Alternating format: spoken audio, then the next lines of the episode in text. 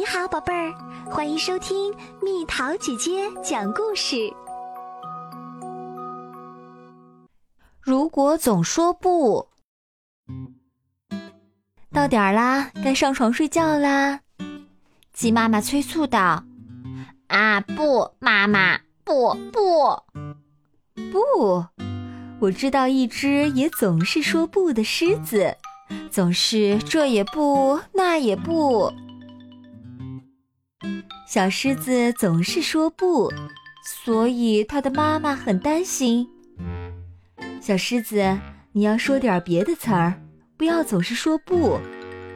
狮子妈妈说：“不。”小家伙背过身走开了。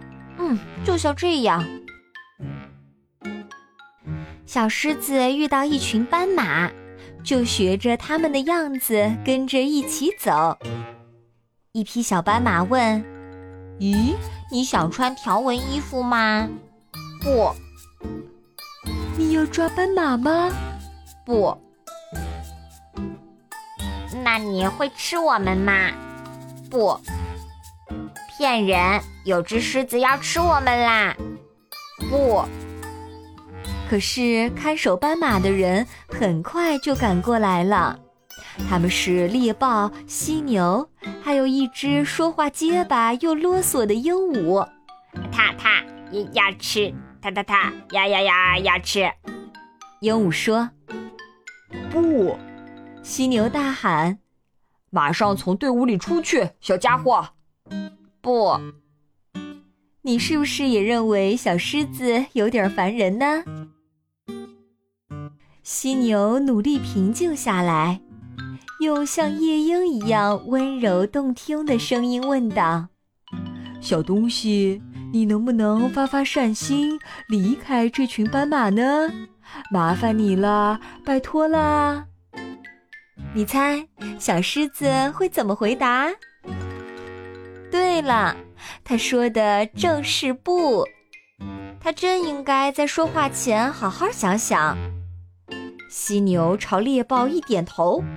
猎豹马上冲过去，一下咬住了小狮子的脖子。不，哦，再见吧，可怜的小东西。紧接着，所有的动物统统都从小狮子眼前消失了。虽然猎豹叼着那只只会说不的狮子，但它依旧跑得飞快。这时，他发现自己已经跑到了世界的另一端，一个被称作岛的地方。那里生活着地球上最恐怖的动物。你们看见那块从大老远伸过来、占了好大一块地儿的阴影了吗？那阴影看着像有很多胳膊。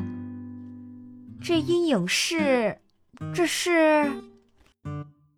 不，一只总是说不的小狮子，我太太太喜欢了。章鱼一边说，一边用它的胳膊缠着小狮子，不停地亲吻它。这章鱼太粘人了，连它的吻都黏黏糊糊的。亲亲再亲亲，让我好好亲亲你。啊，我还是离开吧。猎豹扭头就走开了。这时，小狮子说话了：“说了什么？小狮子说了什么呀，妈妈？”他说了不该说的话。他说了不吗？正是这个字。粘人的章鱼和他玩了一个绝不能说不的游戏。除非小狮子能学会说别的词儿，否则它就会被章鱼一直留在那里。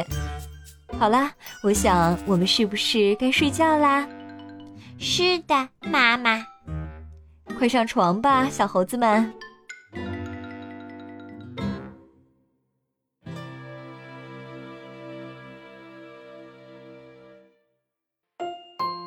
好啦，小朋友们，故事讲完啦。你会经常说不吗？你觉得面对什么事儿你应该说是，面对什么事儿你应该说不？留言告诉蜜桃姐姐吧。好了，宝贝儿，故事讲完啦。你可以在公众号搜索“蜜桃姐姐”，或者在微信里搜索“蜜桃五八五”，找到告诉我你想听的故事哦。